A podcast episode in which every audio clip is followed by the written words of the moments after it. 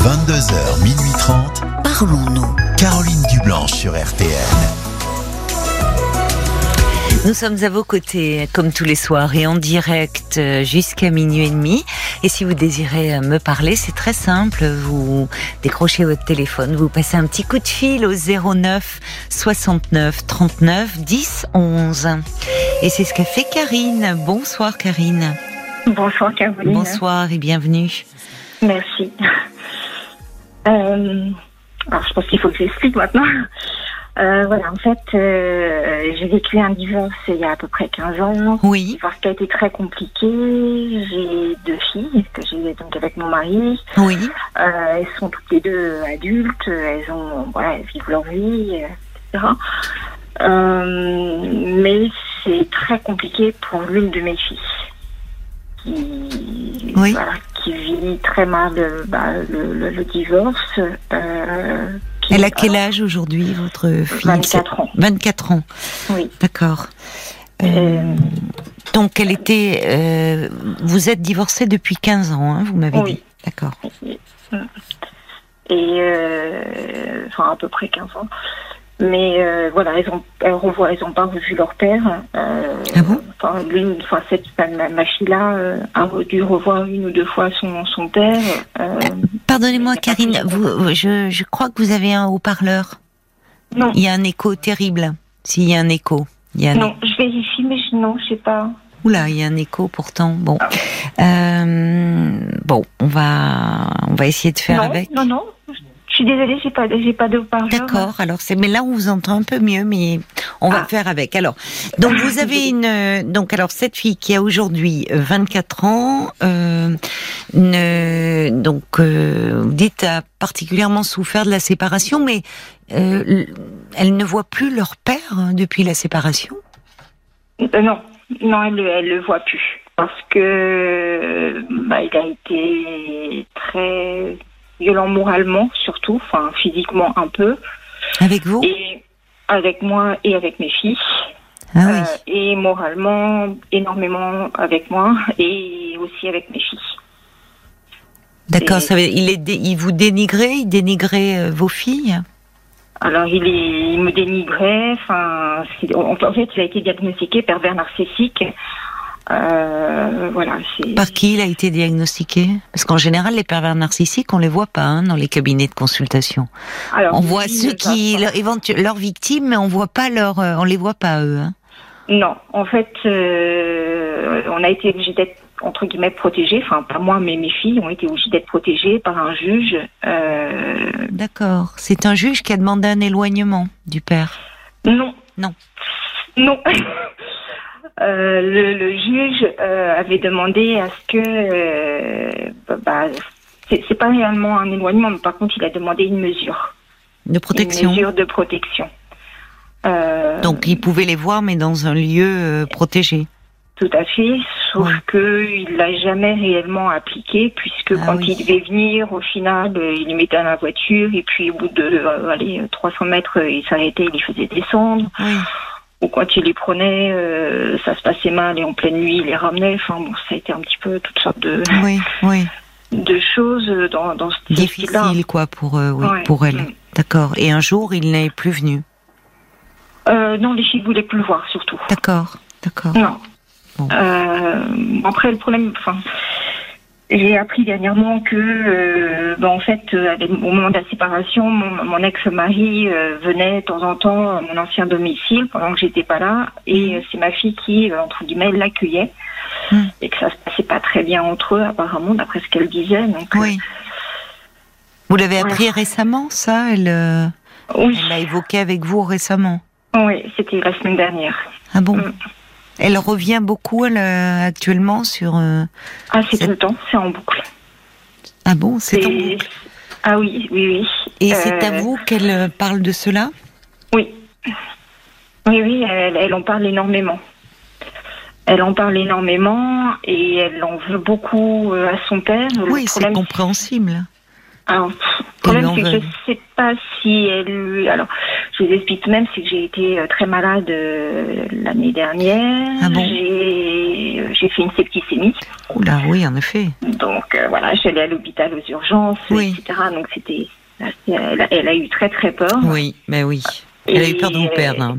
Voilà, tout à fait. Et elle a voulu reprendre contact avec son père. Oui. J'ai pas trop compris à la base pourquoi. Et en fait, elle me disait que c'était pour lui, pour dire que c'était anormal que lui puisse vivre, alors que moi j'allais peut-être mourir, etc. Oui, elle était dans un état d'angoisse euh, maximum. Ah mais complet, Mm. complet, complet. Mm. Euh, voilà. Euh, Vous avez bien récupéré, vous, depuis Oui, oui, oui. Moi, fait aussi Sans une- trop de fatigue Ça va, honnêtement, Ça je va. me plains Bon, pas bah, trop. tant mieux. Non, non, mais bon, je cumule Merci les antibiotiques. je- Oui, oui, oui, oui, tout à fait. Et j'ai fait un épanchement pulmonaire en même temps. Oh là là, oui, ma C'était un peu compliqué. Oui, c'était Voilà, violent, oui. Voilà, donc ça l'a énormément angoissé par rapport, Oui. euh, Oui. par rapport à ça. Et Oui. euh, bah là, en fait, on m'a diagnostiqué un cancer de la peau. Je me suis fait opérer Ah bon, et a priori, il n'y a pas de souci ailleurs. Donc, euh, d'accord. mais voilà, c'est une angoisse supplémentaire pour elle. Oui, ça explique aussi le fait qu'elle a- qu'elle aille mal, enfin, tout ça. ça... Elle a- Ouais, non, sauf que c'était déjà le cas avant, euh, euh, avant mes problèmes de santé. Ah bon Oui, ouais, déjà largement. Elle vit, Là- elle vit, elle, elle travaille, elle vit seule, elle a, enfin. Alors, elle travaille, elle a un métier qui est très dur, donc je dirais pas parce que voilà. Très dur. qui- qui est très- Physiquement très dur, ou très dur euh, moralement dans la Moralement. charge? D'accord, moralement et physiquement aussi parce qu'elle a des horaires euh, complètement Oui. aberrants à mon avis, mais d'accord. Mais c'est un métier qui a du sens pour elle? Ah, tout à fait, D'accord. Bon, c'est Qui est en important lien ça. avec ça... son passé aussi. Ah oui, d'accord. Donc euh, voilà, elle a toujours voulu aider et, et c'est ce qu'elle bah oui. Après, Mais là, c'est elle qui a besoin d'aide, semble-t-il. Enfin, je sais pas, dans, vu votre, votre Ouais. inquiétude, euh, c'est ce que vous pensez, non Qu'elle aurait besoin d'aide? Ah mais elle a besoin d'aide. Elle, euh, elle vit des hauts et des bas, mais des grands bas. C'est ce qui Mais de dépression, énormément. vous pensez Qu'est-ce que quand De vous... dépression, elle est allée voir pendant un temps une psychologue. Euh, Oui. Là maintenant, elle est suivie par un psychiatre. Alors c'est pour une question financière parce que la psychologue elle pouvait plus la. Mais oui, oui, oui, c'est bien. Oui, le psychiatre peut lui faire une feuille d'assurance maladie. Mais il est Voilà. d'accord, c'est bien. Donc ça, elle prend des cachets qui lui réussissent pas forcément tout le temps puisqu'elle a des nausées, des vertiges. Ah bah ça va pas alors. Faut pas qu'elle continue. Qu'est-ce qu'elle prend euh, Antidépresseur, anxiolytique Oui. Antidépresseur Ouais, je, un- je- bah, je sais pas, j'ai cru comprendre qu'il y avait un mélange des deux, mais Il faut qu'elle le dise. Enfin, pardonnez-moi, je vous interromps, mais il faut qu'elle en parle à son médecin psychiatre. Elle a C'est- déjà changé de, de Voilà. traitement. Il faut Mm. trouver euh, parce qu'il y a effectivement certaines molécules qui peuvent avoir euh, chez certains patients ces effets secondaires là Mm. et c'est pas vivable ça. Enfin le but c'est d'aller mieux sur le plan de l'humeur mais ça peut effectivement chez certaines personnes euh, certaines molécules provoquer des nausées, des vertiges et ça Mm. va pas. Vous voyez, il faut trouver quelque chose qui n'est pas ces effets secondaires là. Mm. Alors, le... Après, j'ai enfin, j'ai l'impression que je vais tout mélanger, donc je suis désolée si ça part dans tous les sens. Hmm, Dites-moi, je vais essayer de voir euh, De trier. voilà, d'articuler Euh, tout cela. En fait, il y a beaucoup de choses qui me font peur, mais la chose principale, Mm. euh, c'est, je pense qu'elle est alcoolique. Ah oui. Oui. Vous en êtes que- aperçu euh, de quelle façon?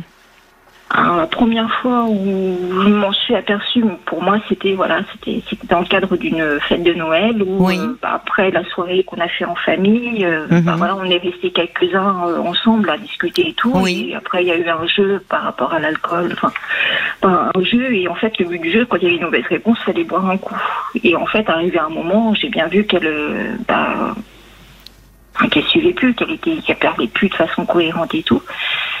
Et euh, bah, je lui ai dit que ce serait peut-être bien qu'elle qu'elle arrête. Et c'est, ça a commencé à tourner au drame. Enfin, ça a été une très très grosse colère de sa part. euh. Mais Ça si elle était déjà un peu alcoolisée, ça peut partir plus vite du coup. Là, c'était le, c'était le, c'était le jeu. Me dites-vous, finalement, il fallait euh, voir si elle avait une, euh, enfin, si vous aviez une mauvaise réponse. Voilà, mais alors, bon, moi je bois pas, donc euh, il paraît que je suis pas très euh, tolérante par rapport Non, mais à là, ça. là, c'est un contexte bien précis. Après, bon, Tout ça sera notre débat, mais euh, c'était le- jeu entre guillemets. Donc, si c'est dans ce contexte-là et que l'alcool Mhm. peut rendre irritable, enfin, ça dépend de notre humeur au fond. Si on est d'une humeur triste, euh, il y a des personnes là, l'alcool les fait pleurer. Enfin, vous voyez, d'autres ça les rend agressifs. Ça dépend au fond de ce que l'on a à l'intérieur de nous. Si c'était dans le cadre ponctuel de Noël, mais j'imagine que si vous craignez qu'elle ait euh, un problème avec l'alcool, c'est que ça s'est reproduit ou pas Alors, ça s'est reproduit une autre fois, et une autre fête. Euh, ça, je me, c'est bizarre parce qu'en fait, il y a des choses que je finis par oublier et je me suis rappelé d'une fois où en fait, enfin, je me suis rappelé, c'est que voilà, Mm. je, je l'avais pas réévoqué euh, depuis, mais une autre fois où euh, voilà, avec des amis, elles, Oui. elles étaient allées dans un bar et elle était revenue euh, complètement alcoolisée entre deux gendarmes, enfin voilà, parce que ça s'était très mal passé. D'accord. Euh, Ça, c'est des amis qui vous l'ont dit ou elle habitait chez vous à ah ce non, moment-là j'habitais chez moi. Et c'est des policiers qui l'avaient ramené Oui. D'accord. Mm. On va marquer une pause, hein, le temps Mm. des infos, Karine, et on continue bien sûr à se parler euh, après. À tout de suite. À tout de suite, merci. Et on vous retrouve, euh, ma chère Karine. Alors, euh, donc vous nous, vous me parlez de, vous avez deux filles. Euh, Mhm. vous êtes divorcée euh, de leur père euh, depuis 15 ans environ. Un divorce euh, très compliqué euh, où il y avait de la violence. Morale et physique euh, de leur père, euh, qu'elles ont vu dans un premier temps euh, dans un lieu protégé sur décision d'un juge, puis euh, finalement euh, elles ont elles n'ont plus souhaité le voir parce que ça se passait mal. Et votre fille euh, de 24 ans euh, parle beaucoup de ce passé. Vous évoquiez euh, juste avant les infos, euh, vous redoutiez qu'elle a un problème d'alcool. Alors, vous me parlez d'une fête à Noël où euh, c'était celui qui donnait des mauvaises réponses devait boire un verre. Elle, s'était beaucoup alcoolisée, elle était devenue un peu agressive. D'une soirée avec des amis où elle est revenue entre deux gendarmes. Euh, bon, alors, Mais Oui. a pas, je, enfin, elle, me dit elle-même hein, euh, que depuis l'âge de 15 ans, elle boit.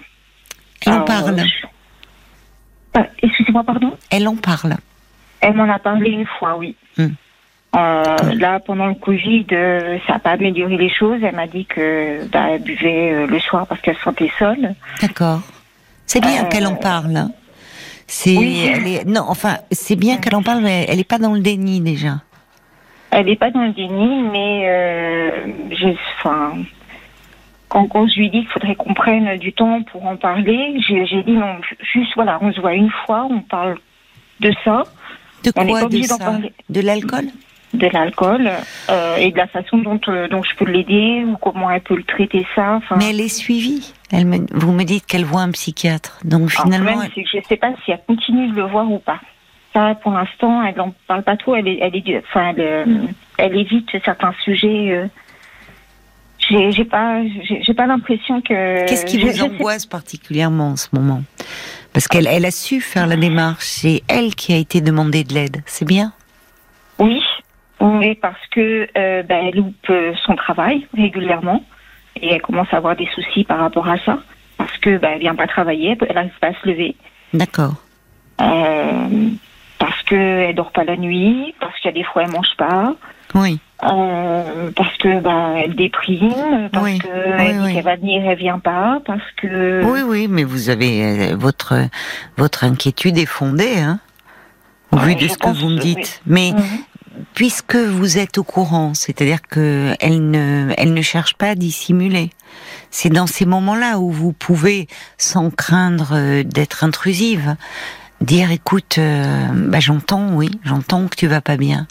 Et euh, est-ce que tu vois toujours ton psy euh, Ça serait Mhm. bien que tu lui en parles.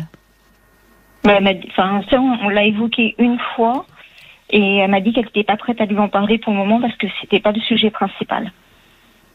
Alors, c'était pas le sujet principal entre eux jusque-là, mais là, si elle en est euh, euh, à ne pas arriver à se réveiller, alors qu'est-ce qui se passe? Est-ce que, évidemment, euh, si elle est la, la dépression, si la, la dépression, c'est le matin que c'est très dur. Hein C'est une des caractéristiques de, de l'état dépressif. L'humeur, en général, s'améliore en fin de journée. Mais le matin, c'est très très dur. Pour peu qu'elle se couche très tard parce qu'elle est pas bien ou angoissée, vous voyez, du coup, le matin, elle n'arrive pas à se lever. Mais euh, vous savez, dans une thérapie, euh, il y a des moments où euh, on est, on creuse, on approfondit un, un, sujet en particulier, et puis il y a des moments où parce que parce qu'on va moins bien, parce que ben on, à ce moment-là, le, le, thérapeute se positionne différemment et tient compte de, de l'état euh, actuel. Donc, mm-hmm. en fait, je ne sais pas quel est votre questionnement aujourd'hui Qu'est-ce qui fait euh, Parce que j'entends votre inquiétude, mais euh, qu'est-ce que vous vouliez me demander précisément? En fait, plein de choses. Bah, dites-moi. Euh, plein de choses. Alors, comment l'aider à, se sortir de l'alcool? Comment l'aider à, à aller de l'avant?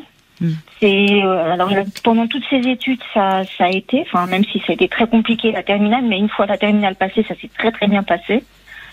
Euh, mais c'est compliqué. Elle n'arrive pas à être avec quelqu'un de façon euh, sereine. Hmm. Et surtout, elle tourne en boucle autour de, de son père. Alors, euh, toujours dans la, hmm. le dernier truc qu'elle m'a dit, c'est je voudrais lui défoncer la gueule. Oui, elle est très en colère. Pour les termes, mais, non, non, mais c'est bien qu'elle exprime. Mais d'un autre côté, j'ai l'impression qu'elle cherche tous les prétextes pour pouvoir le revoir. ben pour oui. engueuler, c'est une chose, mais oui. Mais vous avez raison, il y a certainement une profonde ambivalence au fond. Euh, elle peut, euh, elle, elle, en fait, elle veut le revoir. Euh, elle veut le revoir, tout à fait. Elle veut le revoir. Ouais. ouais. Moi, j'ai déjà proposé, c'est qu'elle le voit, mais que je sois pas loin. Enfin, voilà. Non. Si elle veut pas que je sois avec elle, c'est une chose. Pourquoi vous voulez être pas loin? Parce que je pense pas qu'elle en tire grand-chose de bien. Que Vous ça êtes ne l'aidera pas. Oui, mais votre fille, votre fille est grande, Karine. Elle a 24 ans. Oui. Il y, a, il y a déjà trop de culpabilité chez vous par rapport à ça. Comme si euh, finalement, euh, peut-être euh, de leur avoir donné ce père-là. Bon, ben, quand vous l'avez rencontré, euh, vous, c'était l'homme euh, que vous aimiez à ce moment-là. Voilà. L'amour est aveugle. C'est comme ça. On peut pas réécrire l'histoire. Mhm. Mais j'entends, euh, vous faites remonter le, mal-être de votre fille à votre séparation, mais enfin, finalement, il y a, y a quelque chose qui est en souffrance du côté de la relation avec son père. Et ça, vous n'êtes pas responsable de cela. Elle, m'a posé une question, euh, bah, c'était là, en début de semaine, c'était lundi, où euh, elle m'a demandé, elle, m'a dit, mais euh, je, n'ai pas de souvenir de quand j'étais enfant. Hmm. Et elle m'a dit, mes souvenirs commencent à mon adolescence, hmm. et bah, c'est-à-dire à, l'âge où ça se passe mal. Et hmm. elle me cite plein d'exemples, et c'est que des choses négatives. Il n'y a rien de positif. Il y a une autre chose aussi que je voulais vous parler qui me fait très peur, c'est euh, en fait le contexte familial, dans le sens où euh, mon ex-belle-mère, donc la mère de mon, de, mon ex-mari, euh, problème d'alcool, mmh. euh, problème psychiatrique, enfin psychologique, je sais pas mmh. comment on peut dire, ça se passe très mal. Euh, et mon ex-mari buvait aussi beaucoup. Oui, alors voilà, c'est bien que vous en parliez. Pour autant. Non, mais j'entends que votre inquiétude porte sur euh, le, la relation de votre fille avec l'alcool. Bon. Mhm. Euh, alors, si, euh, au vu de ce que vous me décrivez, de l'histoire, du contexte, euh, semble-t-il, où elle a, il y a un contexte dépressif, où elle a fait la démarche d'aller voir un psychiatre, l'alcool, il s'inscrit dans cette dynamique-là, si je puis dire. Ça veut dire qu'à un moment ou à un autre, elle, en parlera à son psychiatre, selon vous. C'est très probable. Mhm. C'est très probable, bien sûr. En général, les proches, on les préserve, surtout les parents. Elle en parle. Mhm. Et ça, c'est un, c'est de très bons pronostics pour l'avenir. Le fait, le fait même qu'elle puisse mettre des mots sur son mal-être. Elle cherche pas à dissimuler, hein. Et même d'ailleurs, ça pose question. Parce que c'est à vous qu'elle dit ça. Comment vous le, alors évidemment, euh, ça vous angoisse. Mais pourquoi elle vous dit autant de choses sur son mal-être? Alors, il y À a des votre avis? fois, il y a des fois, elle peut être une semaine sans parler, sans Voilà. répondre à mes messages, sans Oui. vouloir me voir. ou- Oui, bah il faut laisser. C'est rien une semaine. C'est ce que je fais. Après, je lui envoie des messages pour la réconforter, dire que je suis là. Enfin, voilà, parfois pour changer d'idée, ou dire des trucs idiots. Enfin, voilà. des- Et avec Euh, votre voilà, autre parler fille, ça se passe. Vous avez cette relation comme ça? On se parle beaucoup moins, on s'adore, il n'y a pas de souci. hein. De toute façon, euh, voilà, Mm. s'aide- on s'adore tous. Euh, mais mon autre fille, par contre, elle a pris le parti de ne plus penser à ce qui s'est passé avant. Elle en parle, si on veut lui en parler, elle en Mm. parlera, mais elle va pas s'étendre sur le sujet. Elle, elle veut construire un avenir, elle veut avancer. Par contre, elle ne veut pas d'enfant. Mm. Il est assez révélateur, je pense. Euh, mais voilà. Même le Mais- prendre le parti de plus y penser, euh, c'est plus facile à dire qu'à faire, hein, comme on dit. Tout à fait. Mais bon. Elle m'a posé des questions dernièrement sur, euh, enfin il y a- pas longtemps, euh, sur euh, est-ce qu'elle avait été voulue, comment ça s'est passé quand j'étais enceinte, enfin parce que ça se passait déjà très mal. Euh, voilà, elle m'a- posé des questions et je, je m'y attendais pas. Donc j'ai dit la vérité parce que bah, je vois pas, je vois pas pourquoi je cacherais. Je me dis si elle me reparle, si je dis Et la vérité, c'est quoi? Bah, que ça se passait déjà très mal, que je, il me frappait déjà à l'époque, qu'il m'avait quitté pour être avec Pendant la grossesse? Oui. Mais c'était un projet que vous aviez tous les deux, néanmoins? Alors, on avait le projet, mais voilà, pas, ça allait pas plus loin. C'était voilà, c'est vraiment un projet. Mais voyez, votre fille qui dit, moi je veux pas d'enfant. Vous voyez bien qu'elle Mhm. parle d'elle, de l'enfant qu'elle a été. Rien n'est arrêté, rien n'est définitif. Et en vous posant ces questions, elle, elle, elle, elle s'interroge sur finalement comment suis-je née de ce couple au fond?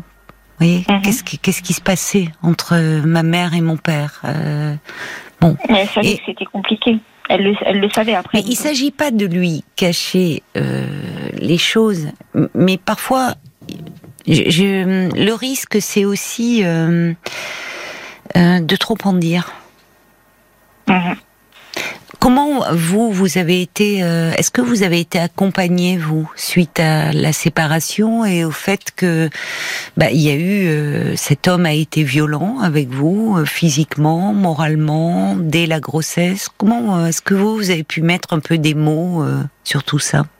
Un, un petit peu euh, par le biais, enfin, par le biais d'assistante sociale que, que voyaient les filles. Ah oui, mais un c'est petit pas, peu. vous n'avez pas fait de travail thérapeutique. Et je suis allée euh, pendant quelques séances à un CMP pour euh, centre médico-psychologique, si D'accord. je ne me trompe pas.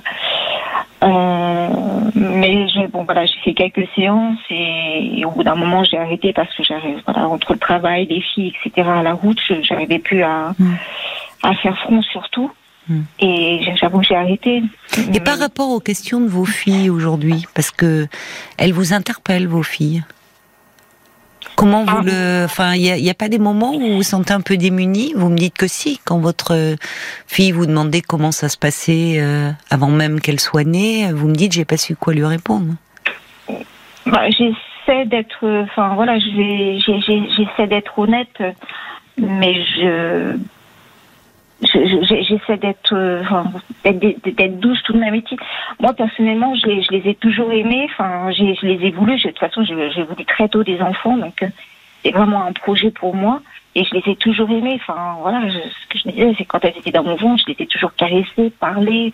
Dès le premier jour où j'ai su que j'étais enceinte. Oui, mais elle s'interroge sur le fait de, de- qu'est-ce qui fait peut-être, enfin, je me permets que Mhm. euh, vous, pleine d'amour pour elle, mais au fond, euh, que vous ayez, euh, que vous soyez resté avec cet homme qui finalement dès la première grossesse était violent, que vous ayez euh, continué. Oui, ça, ça peut les interroger en, en tant que femme aujourd'hui. En fait, en ayant euh, en ayant parlé avec la, la psychologue entre autres, euh, c'est que bah, à, l'époque, en fait, quand, quand quand ça se passait mal, il me disait toujours que c'était de ma faute parce que j'étais pas assez intelligente, pas assez belle, pas assez. euh, j'avais j'avais j'avais rien pour moi. Que Oui. si, si lui réagissait comme ça, que c'était de ma faute. Oui, bon, Donc, bien en fait, oui. Si ça oui, mais c'est oui, mais je, je, veux dire, ça peut les interpeller en tant que jeune femme. Votre histoire, or votre histoire, c'est pour ça que je me demandais si vous vous l'aviez un peu travaillé, parce que là, euh, le risque aujourd'hui, c'est que votre histoire à vous, elle, euh, elle pas tant qu'elle déteigne, mais que finalement euh, qu'elle s'entrechoque. Mhm.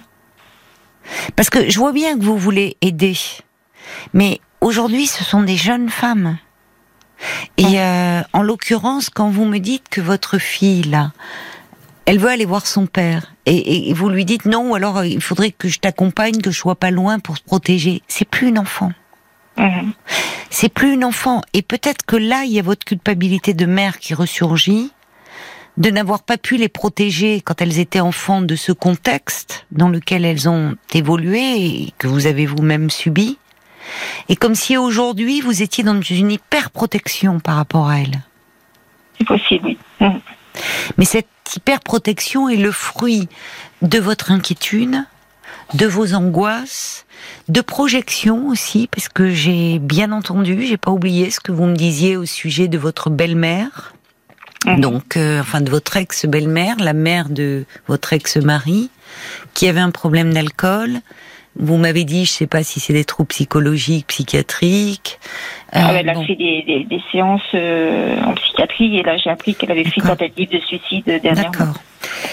Bon, donc euh, j'entends un peu en filigrane votre angoisse. Est-ce qu'il y aurait quelque chose d'héréditaire? Oui. Voilà. Bon, on y vient. C'est euh, l'inquiétude de ma fille aussi, quand parfois elle me, elle me dit, mais est-ce qu'elle a peur d'être comme son père?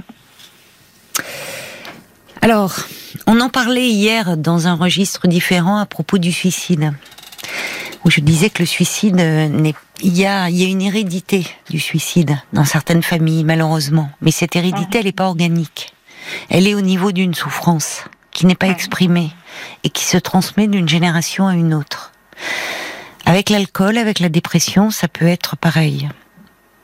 Donc, euh, quand elle dit est-ce que je suis, est-ce que je pourrais être comme mon père, finalement, ce père, euh, parfois, ce qu'il est important, il s'agit pas de quand le père est totalement défaillant, il s'agit pas de dire à l'enfant euh, euh, qu'il a été absent, qu'il a été, enfin, de, lui, de lui donner une image euh, positive de son père, enfin, idéalisée, ça n'aura aucun sens. Mais il est possible aussi de dire, au fond, ton père n'a pas pu être un père de la même façon qu'il n'a pas pu être un bon mari pour moi. Et il a une histoire lui aussi. Et vous me parlez d'une mère euh, qui a été hospitalisée à plusieurs reprises en psychiatrie, qui s'alcoolisait. Donc il a une mère qui allait très mal. Alors ça n'excuse pas tout. Euh, voyez, dire ça, ça veut pas dire excuser les comportements de violence. Ça veut, ça veut dire leur donner du sens. Mhm. C'est-à-dire que ça n'arrive jamais, ça tombe pas du ciel la violence. Mhm. voyez, il n'y a pas de génération spontanée de la violence. Il n'y a pas un nouveau-né qui vient au monde qui va dire je suis violent. On n'a pas trouvé le gène de la violence. Tout à fait. Bon, donc vos filles, elles ont, euh, elles peuvent être rassurées là-dessus, mais c'est compliqué pour vous parce que ça, c'est pas votre histoire. C'est l'histoire de leur père. Or aujourd'hui, vous avez, c'est comme si euh, vous vous vous redoubliez de protection, la protection que vous ne pouviez pas leur leur leur prodiguer quand elles étaient petites, parce que vous-même, vous étiez euh, l'objet de cette violence. Mm. Et que qui me paraît important aujourd'hui, et c'est pour ça que je vous demandais où vous en étiez vous, c'est de bien faire la distinction entre votre histoire et la leur.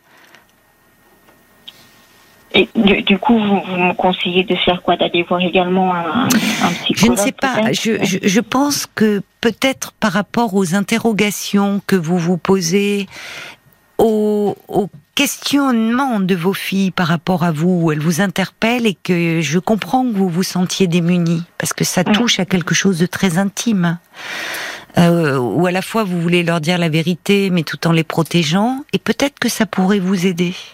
Mhm. Parce que ça permet, quand on parle de son histoire, d'en parler après de façon distanciée, pas brute. C'est-à-dire que quand on est encore sous le coup d'un traumatisme, euh, l'histoire, elle a eu beau se passer plusieurs années auparavant, quand on en parle, l'émotion, elle est toujours là, à vif. Et le, Bon.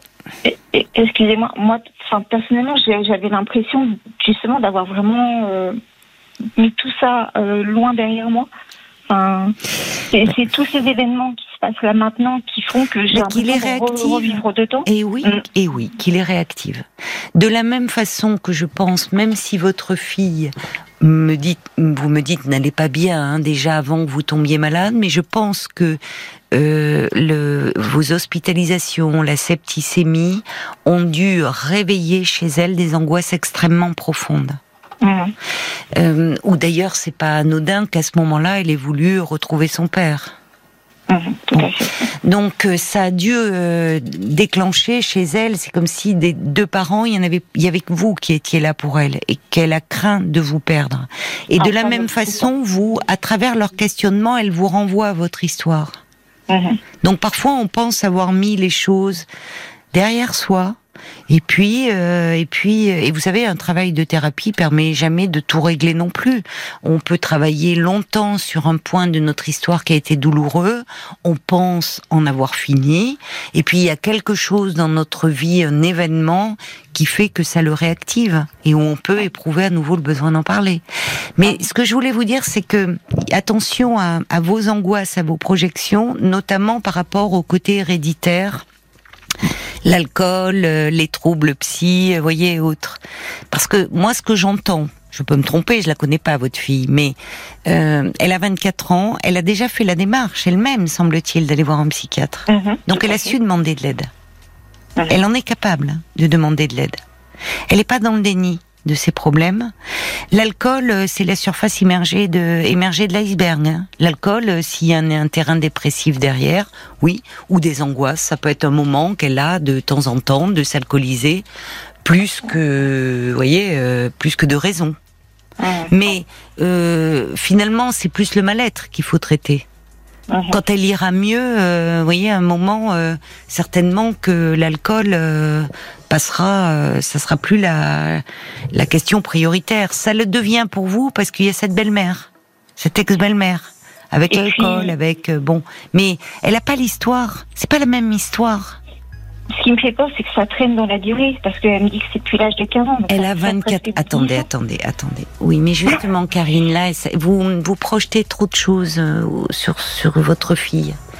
D'abord, euh, c'est pas tout à fait la même chose. Une adolescente euh, en souffrance et elle a, c'est pas, ça fait pas dix ans qu'elle est dans une souffrance telle où elle est obligée d'être hospitalisée, où elle ne peut plus rien faire.